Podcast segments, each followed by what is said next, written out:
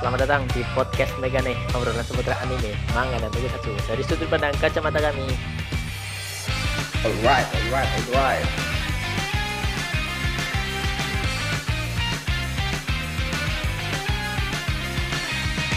Mendekati akhir tahun ya, man.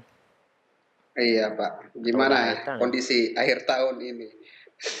Gimana ya sebenarnya saya ini agak kangen buat olahraga, ingin kayak aktif di luar lagi gitu.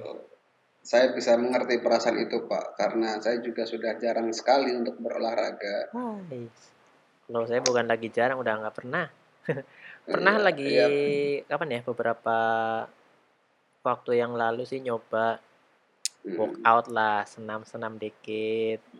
Olahraga Terus terakhir saya malah ini jalan ini apa? Jalan kaki. Naik tangga kantor. menaiki tangga. Ya, itu cuma dulu wak- waktu nyoba senam aerobik, nyoba workout dikit-dikit, eh malah tumbang. Ya mungkin faktor usia Pak ini Pak. Belum tua-tua banget Oh lah. ya belum tua-tua banget sih ya, cuman ya ya mungkin punggung kita merasakan ada perbedaan lah. Ada perbedaan, ada perbedaan. Tapi ya dipikir-pikir payah banget ya. Iya, generasi milenial ya begitulah. Iya, ya, baru usia segini. Tapi buat Iya. olahraga aja udah sanggup. Beda dengan beberapa karakter yang bakal kita bahas hari ini, Mas. Oke. Jadi Jadi- hari ini kita bahas apa nih Pak? Berhubungan dengan usia kah? Iya, berhubungan dengan usia karena tadi kita ini atau kami ini yang belum tua tapi udah nggak sanggup berolahraga. Tapi Hmm, ini ada beberapa karakter anime yang makin tua justru makin tambah jago berkelahinya. Oke. Ada bisa dibilang tua-tua kelahi kayak gitu. Wah, tua tua kelahi. Tua-tua kelahi. Tapi nggak bisa banyak yang dibahas lah, ada beberapa aja. Hmm, Saya tiga aja lah. Iya, masing-masing tiga aja ya. Jadi total ada enam karakter anime tertua Oke. yang sampai usia tuanya tetap berkelahi terus. Hmm, siap, Hmm. siap, siap. Bisa dimulai dari Arman dulu? Oke, dari saya ada ini karakter dari anime yang saya suka dan saya tonton sampai tamat Wah, yaitu anime Fairy Tail, Pak. Fairy Tail. Iya, ini ada karakter Makarov Dreyer. Oh, Iya, iya. Dia guild master ketiga, keenam dan kedelapan dari guild Fairy Tail ya luar biasa. Dia master tiga kali loh sakti. Beliau berusia 88 tahun, Pak. Nah, Hmm. Makarov adalah pemimpin guild Fairy Tail yang sangat dihormati para anggotanya. Dia juga selalu punya peran yang cukup apa ya, cukup vital lah sebagai orang tua dan menganggap seluruh anggota guild sebagai keluarga yang harus dilindungi. Nah, Itu. ini Makarov sendiri tuh punya kemampuan sihir yang cukup luar biasa, Pak. Dia bisa merubah ukuran tubuhnya menjadi raksasa, Hmm. ia juga termasuk ke dalam 10 penyihir suci di Isgar. Makarov Iya. juga mampu menguasai sihir tingkat tinggi Fairy Tail, yaitu Fairy Law, yang mampu menghancurkan orang-orang yang dianggap sebagai musuh Fairy Tail dengan satu sekali Iya. serangan. Gila. Ini Pak, meskipun sudah 88 tahun, ada apa yang namanya, ada momen yang saya apa ya, saya respect lah gampangnya seperti itu. Pada saat arc-nya perang lawan Alvarez, Pak, dia wih, ini sih pro sih ya. Dia berhasil mengalahkan bukan malah mengeliminasi sih, mengeliminasi 70 sampai 80% pasukan Alvarez. Nah, Hmm. tapi ya 70 80% pasukan kerajaan ini yang kita bahas ya. Hmm. Pasukan kerajaan 80% jadi dia dia sendiri yang kalahkan intinya gitu. Dengan sekali serang itu. Paling sisanya tinggal apa sih Spriggan 12 sama Zereth dan Roco-Roco eh Roco-Roco dengan pimpinan-pimpinan yang kuat lah gitu-gitu sih. Nah, dan dia ajaibnya Pak setelah melakukan itu apa namanya sih setelah melakukan sihir yang kuat itu dia masih bisa selamat meskipun pakai kursi roda ya akhirnya ya Hmm. Tapi kan pada saat lumpuh.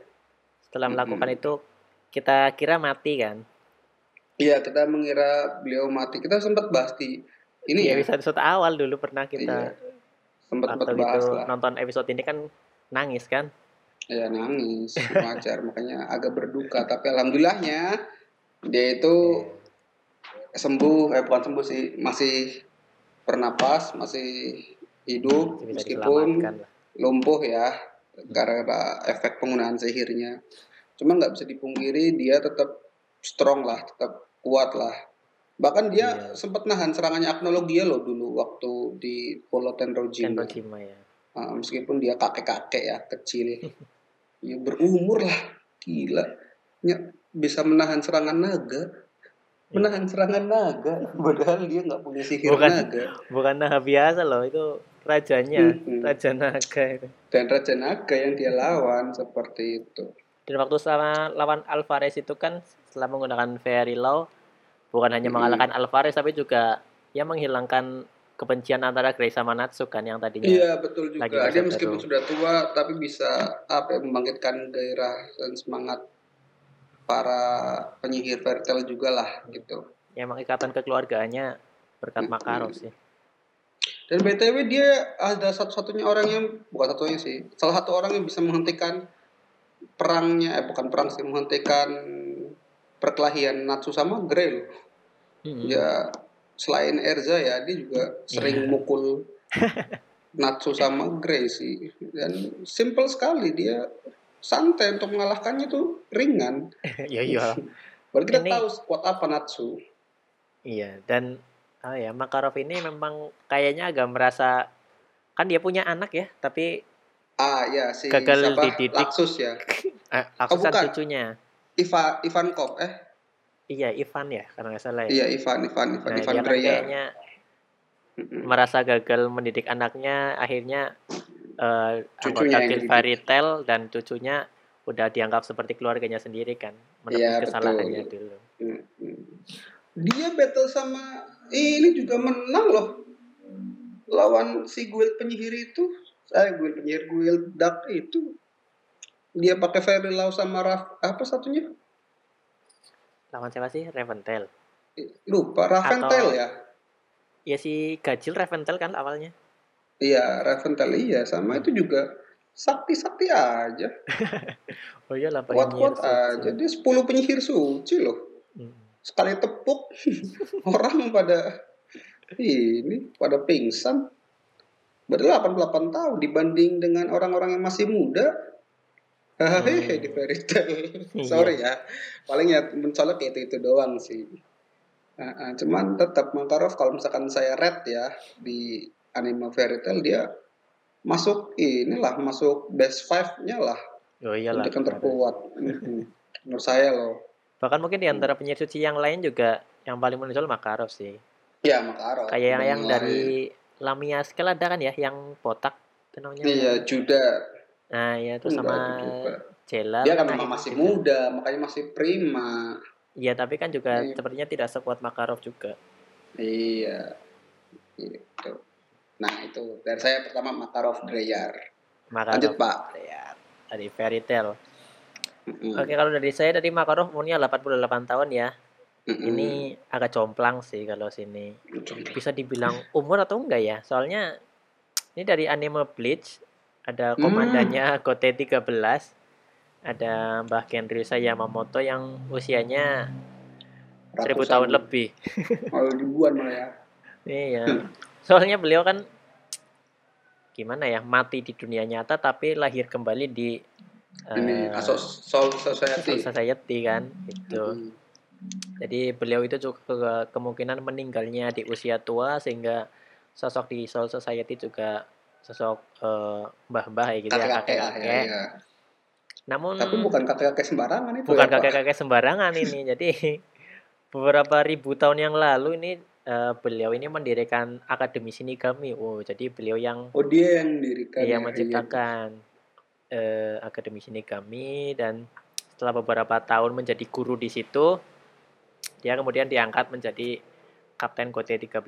Gote 13 itu ya ya pasukan Shinigami lah di situ yang ada ber- ada 13 divisi yang masing-masing divisi ya juga memegang peran beda-beda. Contohnya divisi keempat itu kesehatan, terus divisi keenam itu teknologi kalau nggak salah.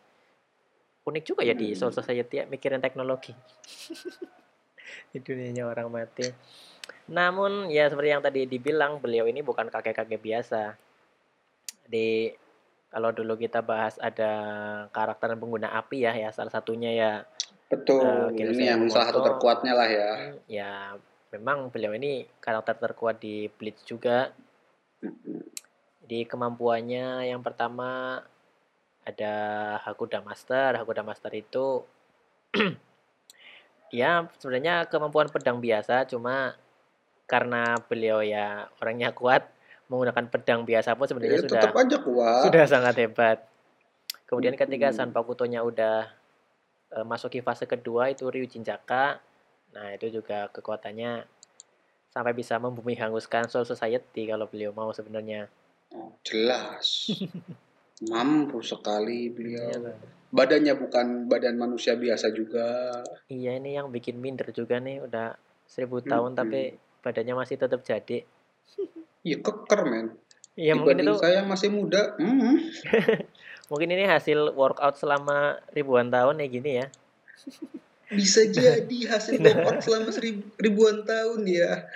Boleh. Hasil tidak mengkhianati proses kan katanya gitu. Iya, bisa jadi. Ya, namun eh, pada akhirnya Genryusei Yamamoto juga harus eh, menghembuskan napas terakhirnya ketika itu ketika Society diserang itu oleh Sasuke Aishi dan kawan-kawan. Namun Iya. eh, jasadnya Genryusei Yamamoto ini tidak ditemukan eh, tidak ditemukan di mana soalnya entah hancur atau entah menghilang kayak gitu. Jadi tidak ada jasad Genryusei Yamamoto meninggal Hmm. gitu, tidak diketahui. Cuman mungkin warisan terbaiknya Genryusei Yamamoto itu ya murid-muridnya itu ada si Kyoraku sama Ukitake. Di mana Oh, salah satunya juga akhirnya menggantikan posisinya dia sebagai komandan Kode 13. Iya, dia kom ini ya, komandan ini ya. Komandan utama. Ya komandan utama ya yang Hmm. paling atas di antara semua komandan ya. paling atas. Dal kakek-kakek. Ya Sakti itu juga ini kakek satu. sakti. Mungkin di dunia nyatanya juga beliau adalah dulunya ya. Mungkin kalau nggak samurai ya Ronin mungkin. Karena Apa? mening- Kalau bukan apa? kalau bukan samurai ya Ronin. Kan udah meninggal 2000 tahun yang lalu. Berarti kan Jepang Oh iya. Masa samurai kan. lagis, lagis, lagis, lagis, lagis.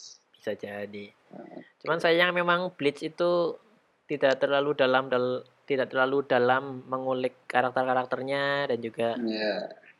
berakhirnya juga kurang menyenangkan. Tapi Gendo Yamamoto harus diakui adalah satu salah satu kakek terkuat dan kakek-kakek yang sampai Hmm, usia ya, tuanya terkuat di dunia anim lah ya. eh, iya, sampai usia tuanya masih Hmm, tetap hmm. berkelahi. Oke. Mungkin itu yang pertama dari saya. Selanjutnya ada siapa Oke. lagi? Selanjutnya saya dari kakek-kakek normal, ini kakek-kakek normal, usia, normal. usia usia manusia normal sih. Hmm. Ya dari anime One Punch Man, Pak. Oke. Dari anime One Punch Man, Mm-mm. Yaitu ada Silver Fang atau Bang. Bang. Nah, salah satu hero kelas S ya dalam One Punch Man. Peringkat tiga apa ya? Dia Hmm, kalau nggak salah lupa. ya. Iya, dia adalah kakek kuat yang mampu menguasai teknik martial art yang sangat baik, Pak. Dia juga punya sebuah dojo yang dijalankan turun-temurun dari generasi ke generasi. Si Silver Fang ini juga memiliki gaya bertarung, kalau bahasa Inggrisnya sih rock smashing air stream fish apa ya, Hmm, gitu atau penghancur. penghancur Batu. penganti ya penghancur batu lah ya, tinju penghancur batu ya. Mm-mm. Mm-mm.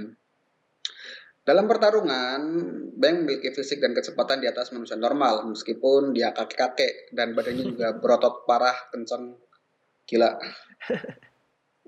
Iya, minder saya, insecure liatnya. Dia pun memiliki ketajaman indera yang luar biasa, mampu merasakan kehadiran orang lain dengan baik. Di samping itu, si kakek satu ini juga pernah membuktikan kekuatannya dengan menghancurkan fragmen meteor dengan tangan dengan tangan kosong, Pak. Ini kakek macam mana yang bisa menghancurkan fragmen meteor dengan tangan kosong? Tangan kosong ya. Tangan kosong. 81 tahun kakek-kakek. Itu yang pertama. Hmm.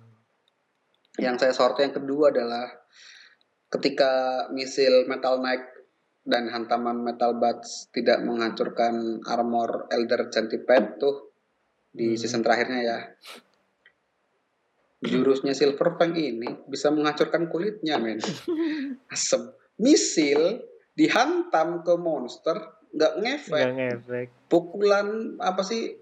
Eh, tongkat baseball ya, bat, bat Oh, eh, tong- tongkat baseball yang metal Mm-mm. juga nggak bisa menghancurkan armornya si atau kulitnya si monster ini. Tapi jurusnya Silver Fang tangan kosong nih menghancurkan kulitnya. Gila gila.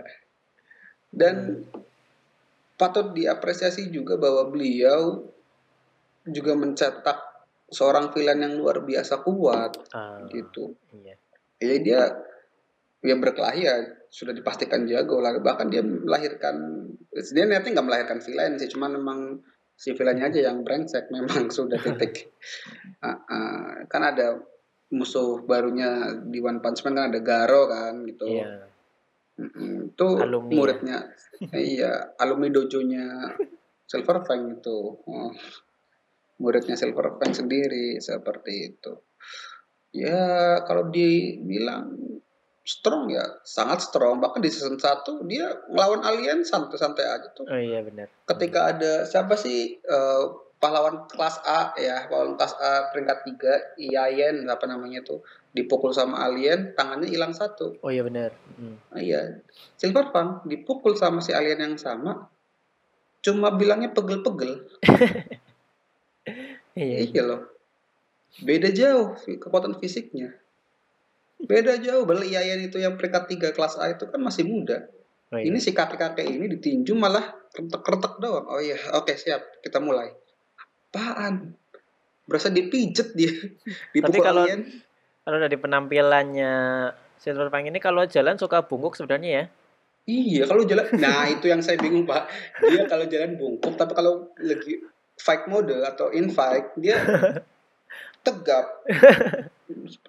iya, iya, iya juga ya. Kalau jalan bungkuk ya. Kalau jalan bungkuk. Mungkin biar Benar dikira orang orang tua biasa kali ya. Iya, tapi ya kecepatannya tidak bisa dipungkiri dan daya serangnya juga tetap Iya, iya. strong ya, meskipun jalannya bungkuk.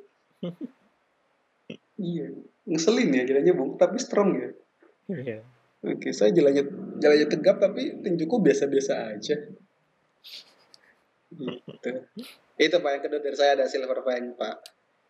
81 tahun. 21 tahun ya dari anime One Punch Oke. Man. One Punch Man. Lanjut Pak. Selanjutnya dari saya setelah saya baca-baca ini yang kedua ini ternyata latar belakangnya agak mirip dengan uh, Genrusha Yamamoto nih. Hmm. Agak mirip ya. Ini dari anime Hunter x Hunter. Ada Center. mantan ketua Han- divisi Hunter juga. Ya, Ini ntar eh, Isak Netero. bisa. Isak Netero. Kalau ini berarti orang masih hidup ya. Kalau Genrusha Yamamoto kan orang udah mati. Jadi Netero ini usianya 110 tahun. Iya, sekitar gitu, 110 tahunan. Dan Yes. beliau ini ternyata juga dulunya adalah seorang pengajar. Eh, bukan pengajar sih. Berarti apa ya? Mirip si Silver Fang juga sih. Dia punya Iya. dojo beraliran bela dirinya Shingen Ryu atau teknik naga ya. Di situ Hmm. jadi itu tapi itu dulu Jadi setelah waktu usianya 50 tahunan kalau- kalau nggak salah. Bentar, bentar, bentar. Dia usia 50 tahunan bisa apa? Itu bikin dojo Shingen Ryu Oke. gitu. Tapi setelah bertahun-tahun menjadi hunter terus akhirnya dia menjadi eh, ketua hunter juga ya.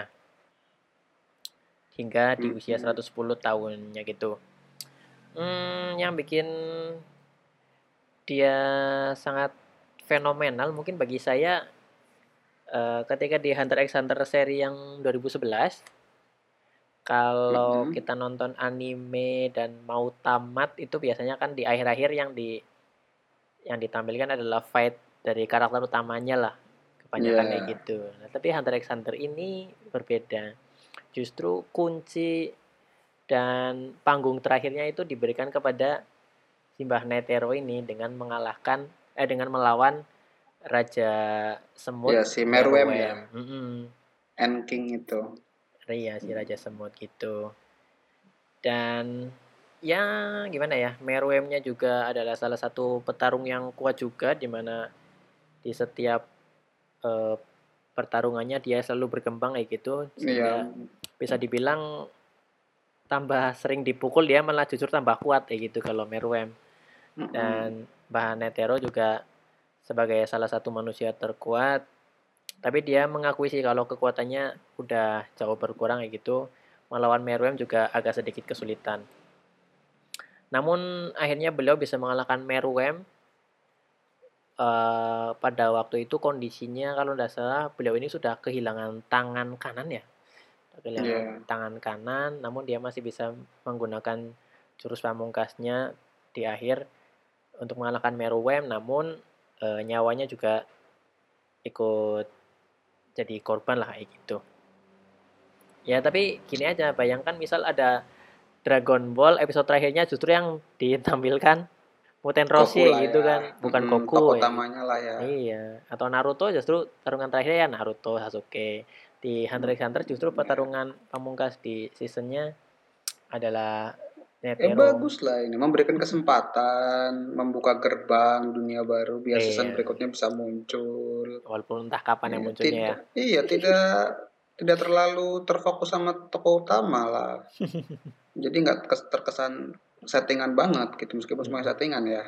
Iya. Cuman ya bagus lah ini saya setuju juga. Dan saya juga pernah dengar ini Pak si Isak Netero ini dia waktu usia 50-an itu bisa melayangkan 10.000 pukulan kurang dari satu jam. Ah iya iya. Karena Gila. ya benar benar benar. 10.000 pukulan kurang dari satu jam. Ya, begitulah. Dan Paling kalau saya 100. Wah. Entah berapa ya. Dan kalau beliau ini kan apa ya? Kemampuannya agak kayak siapa ya berarti ya? Jadi berarti bisa membentuk suatu sosok ya kayak patung gitu nanti buat mm-hmm. dia bertarungnya itu. Nah sosoknya itulah ya juga bisa uh, mengikuti rekan Netero, bisa melakukan seribu pukulan mm-hmm. kayak gitu. Cuma di akhir memang akhirnya digunakan untuk meledakkan diri dan Meruem sih. Kayak gitu. Ya logis logis logis. Susah mungkin karena terlalu kuat lah ya. Iya gimana ya kalau lawannya terus berkembang kitanya capek dianya tambah kuat kayak gitu susah mm-hmm. juga dan jurus terakhirnya itu namanya miniatur rose. Ya. Kan? miniatur rose. Itu jadi ketika meledak asap ledakannya itu seperti bunga mawar. Hmm. ya tapi ya dimaklumi lah karena kon di situ kakek ini loh kakek iya. seorang kakek 110 tahun. Pengalamannya ya harus iya wajar. dan kon di situ kan baru 12 tahun kayaknya belum mungkin untuk bisa mengalahkan uh, si Meruem jadi ya logis lah. Ya ya namanya kakek ya berkorban lah ya. Wajar. Beliau tuh sosok orang tua yang bagus lah. Iya. Hmm. dan itu, mungkin itu aja dari saya kalau untuk tentang Netero. Nah memang lebih banyak konyolannya yang tampil sih dan uh, panggung terakhir untuk Hunter x ya. Hunter 2011 diberikan ya sama kayak Silverpunk lah. Dia kan Silverpunk dia bungkuk tapi strong dia juga konyol tapi strong pak. Iya gitu. iya enggak. biasanya orang kuat itu nggak sombong seperti ah, itu pak. iya betul. Hmm, begitu. Sosok yang pantas lah seperti itu kalau menurut saya ya. Sosok pemimpin yang baik lah ya. Dari tadi kan yes. kan ada Gen Yamamoto Silverfang dan juga ini kan juga pemimpin semua kan pemimpin semua. Setidaknya di dojonya masing-masing. Betul. Oke, itu dari saya tentang Isaac Netero. Lanjutnya ada siapa lagi, Man? Oh, kalau ini sih saya ngeliatnya dari sudut pandang saya, Pak. Ini ada anim dari anim favorit saya One Piece. Cuma masalahnya beliau sudah meninggal nih. Si karakter yang saya suka nih, yang tua-tua berkelahi nih. Hmm. Si Shirohige, Edward Newgate. Ah, iya, iya, iya. beliau waktu semasa hidupnya nih, waduh jadi mengenang kan. enggak, enggak, enggak, enggak. Jadi si Shirohige, Edward Newgate, waktu usia 72 tahun, Pak, dia adalah salah satu bajak laut terhebat di dunia One Piece. Dia merupakan rival terbaik Goldie Roger juga, sang raja bajak laut. Terus Shirohige memiliki kemampuan buah setan gura-gura Nomi yang membuatnya mampu memanipulasi gempa dan getaran. Beuh. Pada Hmm, perang puncak di Marineford Pak dulu, Shirohige dapat meluluh lantahkan pasukan angkatan laut. Ia juga mampu mengundang tsunami dengan kekuatannya. Gila kakek mana 72 tahun mengundang tsunami. Dan dia juga ma apa sih mampu meremukan tulang-tulang musuhnya. Selain mengandalkan kemampuan buah setan, Shirohige juga mempersenjatai dirinya dengan sebuah senjata apa sih kayak tombak ya, bukan sih kayak apa sih? Hmm, Ya kayak ya tombak namanya? ya? Hmm, Ya, sejenis, sejenis tombak lah, Bisento namanya. Dan memiliki haki yang cukup kuat juga. Ini Pak di perang Marineford ini kakek satu ini sebelum meninggal dia menerima 267 tusukan pedang, 152 luka tembakan, 46 luka meriam, dan tidak ada satupun luka akibat melarikan diri. Gila kakek macam apa? Ya, betul. respect, hormat. Bapak Shirohige Edward Newgate. Aduh. Dia juga satu-satunya karakter yang buat satu sih ada dua karakter. Ada dua karakter di One Piece yang pernah melawan tiga admiral sekaligus. Iya dong. Iya, iya. Selain Luffy si tokoh utama, Edward Newgate juga berhadapan lawan Kizaru ya sudah. Lawan Akainu berkali-kali. Lawan Aokiji juga. Juga. Gila, ini kakek, aduh, sayangnya juga, sayangnya beliau harus meninggal sih ya. Iya. Sayang sekali beliau harus meninggal. Mungkin Membuka karena itu cara, iya sama kayak si siapa Netero tadi. tadi, ya Netero. Seperti itu Pak. Cuman ya tetap saya melihat waktu kondisi kondisi dia masih kakek-kakek tuh berotot meskipun banyak luka ya. Iya, tapi iya. dia badannya gede, ototnya Gede gede, banget. juga. Wah, tinggi juga Pak dia. Bahkan dia ditusuk sama anggotanya sendiri aja masih bernapas Oh, iya, gitu loh. Mm-mm. Iya, masih bernapas. Ditinju pada magmanya juga masih bernapas. Nah, nah. Dia dulu waktu awal-awal apa ya saya ngeliatnya. Oke deh, dia ngelawan ngelawan Porgas DS waktu masih rookie. Oh iya. cuma pakai kumisnya men. Serah. Selesai.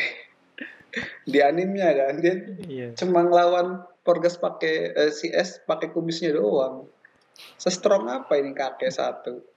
Dia juga imbang lawan Seng. Apa lagi ya?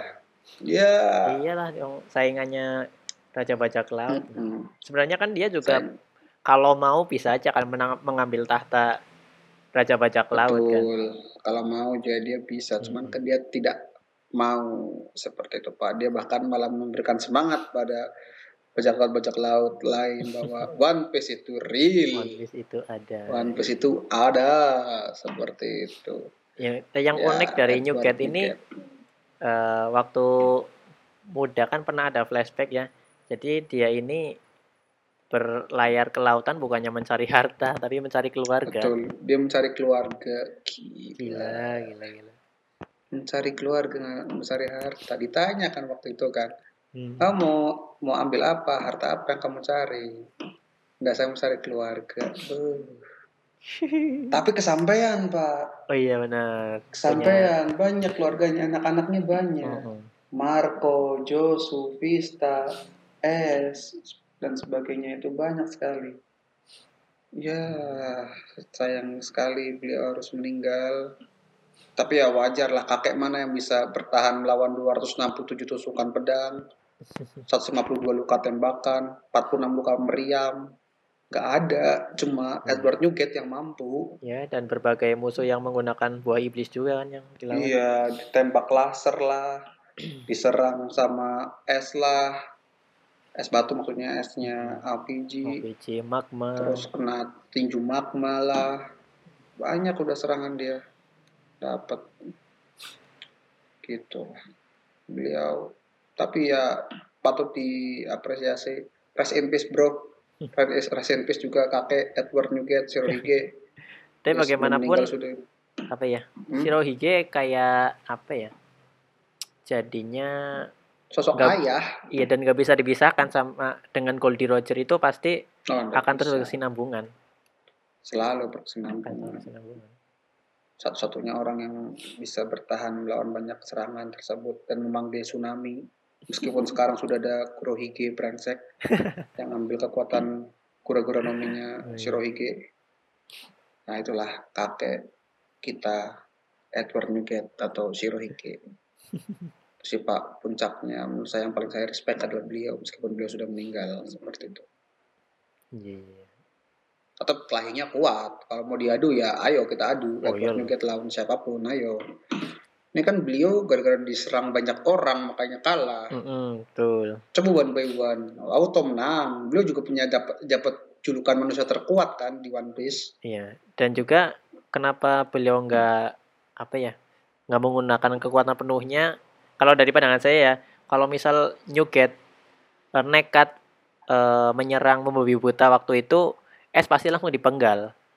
Makanya Iya, beliau agak sedikit Santai. jaga-jaga, santai dan pakai strategi lah istilahnya kayak gitu. Iya, biar tiba-tiba eh biar sesuai dengan jadwal lah ya. Iya. Soalnya kalau beliau langsung main hajar aja udah pasti Sengoku juga Oh, Langsung langsung eksekusi. dipotong di tempat. mm, Eh. Mm-mm. cuma ya memang hasil akhirnya eh, banyak Sama sih ya. plot twistnya lah. Si brengsek kainu satu itu. Dendam saya. Iya, iya, iya, iya. Nah, Oke. Nah itu dari saya apa yang terakhir Edward Newgate si Edward Newgate, tua-tua kelahi yang saya respect sampai sekarang Iya. meskipun sudah meninggal. Hmm. Bahkan kalau ada makamnya pun saya mau kunjungi pak. Wah, ya. oh iya pas meninggalnya juga beliau kan jasanya tetap berdiri ya. Iya jasadnya berdiri. Ya, berdiri. Ya tidak dia meninggalnya berdiri loh tidak jatuh tumbang seperti yang lain kakek strong ini. Bahkan Eiichiro Oda pun sepertinya sangat menghormatinya sih. Oh sangat. Gitu. Oke itu pada saya yang terakhir pak Edward Newgate. Edward Newgate ya. Berarti kalau dari Arman memang usianya puluhan ya man ya. 81. Puluhan dari 81, 88, 72. 72. Ini malah 72-nya purna. Ya, Kalau dari saya malah banyak-banyak nih. Dari saya yang terakhir. Dari anime panutan kita semua atau kita semua. Anime atau judul manga panutan manga-manga yang sekarang mungkin dari Dragon betul. Ball. Dragon Ball. Beliau Oh, saya adalah ngerti ini siapa nih. Oh iya, yang paling tua di situ kan siapa lagi kalau bukan Uten. Rossi. Uten Rossi atau Kame Senin ya. Ya, Kame Kame Senin. Jin Kura-Kura. Jin, ah ya, kalau bahasa Indonesia Jin Kura-Kura ya. Kame kan kura-kura. Senin Mm-mm. Pertapa atau kenapa jadi Jin ya? Kenapa jadi Jin Kura-Kura ya? Aneh. Ya, Indonesia, Indonesia. Gitu. Nah, beliau ini masih hidup sampai sekarang. Masih- Usianya Iya, masih hidup. usianya Jelas. sekitaran 300-an tahun ternyata emang manusia super ini eh, si Kame Senin ini dan kalau mungkin kalau saya sih dulu waktu kecil pernah ini man apa ya mencoba menirukan posenya Kamehame Kamehameha gitu. Nah beliau Ya, inilah yang pernah lah. Saya juga kecil juga pernah begitu. Kamehameha, Nah, langsung iya. kenapa? walaupun yang ikonik adalah dari Goku namun beliau ini adalah pencipta Kamehameha Betul. gitu. Dan uniknya beliau ini pernah jadi juara Tenkaichi Budokai Iya nggak tahu kapan sih itu. waktu Goku masih kecil. Ini waktu Goku masih kecil, namun Dia beliau pasti udah tua belum ya waktu itu ya? Udah udah 300-an juga pas awal-awal. Hmm. Nah, tapi beliau itu menyembunyikan identitasnya. Jadi Hmm. beliau nggak mau ngaku sebagai Kame Senin karena di si turnamen itu kan ada Goku, ada Krillin. Di situ beliau nyamar jadi namanya Jackie Chun. Ini Jackie Chun. Pleset plesetannya Jackie Chan ya gitu. Iya, Jackie Chun. Boleh, Juk. Dan di final Jackie Chun melawan Goku. Dan pertarungannya cukup sengit. Eh, serangan terakhirnya adalah kedua-duanya ini saling menendang wajah. Namun Goku Mm-mm. kalah karena kakinya terlalu pendek. Iya, betul. Masih kecil waktu itu Goku. Karena masih kecil. Ini apa ya? Ya plot twist juga lah gimana Goku sebenarnya udah cukup superior. Mm-mm. Kalahnya justru gara-gara postur tubuh kan kampret. Iya, saya Itulah. ingat itu yang masih pakai ini kan setelan kayak iya setelan Jackie Chan lah, hitam iya, itu. hitam pakai wig ahli kungfu, iya pakai wig. gitu. Dan saking kuatnya eh Kame Senin, jadi ketika di Dragon Ball Super itu ada turnamen antar eh, galaksi, ma- salah satu manusia yang mewakili bumi adalah eh, Kame Senin ini nih bersama Krillin dan juga Tenshinhan. Kalau yang Hmm. lainnya kan alien tuh, ada android, ada Frieza, ada Piccolo, ada Goku. Nah ini salah satu manusia yang ikut bertarung dalam turnamen antar galaksi. Dan hebatnya lagi, beliau adalah manusia pertama yang bisa menghindari pukulannya Jiren. Oh iya, Iya, Iya sih. jadi ada iya juga saat sih. Sebelum beliau keluar arena itu, beliau sempat berhadapan dengan Jiren. Jadi Jiren kan sepanjang hampir setengah turnamen itu dia cuma bersemedi ya. Iya Terus betul. ketika dia mulai bergerak lawan Muten Rossi, eh Muten Rossi sempat beberapa kali menghindari berhasil menghindari pukulan dari Jiren itu. Dan eh, tidak hanya saya yang menghormati, bahkan Dewa Kehancuran Virus juga menghormati Muten Rossi sih. Dia bisa jadi keker men, padahal Oh badannya iya gitu. betul, dia mirip-mirip seperti Makarov, agak Iya. bisa memanipulasi tubuhnya gitu kalau Muten Rossi. Mm-mm. Tapi kalau Muten Rossi spesifik sih, jadi kekernya khusus Ototnya. kalau mau Kamehameha aja. Iya. Nah, gitu. Kalau pertarungan jarak dekat biasa, Tapi dia juga Pak, waktu yang diserang sama Frieza kan dia juga tapi pakai juga sih pakai Kamehameha juga sih. iya kan tubuhnya itu buat nyiapin Kamehameha makanya dibikin Oh. keker gitu. Tapi ya kakek-kakek 300 tahun masih jadi perwakilan bumi untuk turnamen antar semesta itu kan salah satu pencapaian lah. Pencapaian lah. Pencapaian. Dan gimana ya yang patut dicontoh dari Muten Rossi di saat-saat pandemi kayak gini adalah beliau ini ternyata sebelum gencar isolasi mandiri beliau udah mengisolasi diri ya di pulau Iya. terpencil Sudah isolasi mandiri duluan ya di pulau sendiri ya. di pulau sendiri. Beliau juga rajin berjemur, Rajin olahraga. rajin olahraga. Dan Logis, logis, logis. kayaknya ambasador gaya hidup saat itu harusnya Muten Rossi sih. boleh, boleh, boleh. Tapi ya gimana? Memang beliau sosok yang harus dihormati Pak di anime Dragon Ball. Dragon Ball. Ya bagaimanapun Wajib. beliau adalah guru dari Goku sama Krillin. Hmm. Dan sepertinya mungkin manusia manusia-manusia terkuat itu ya nggak ang- apa ya?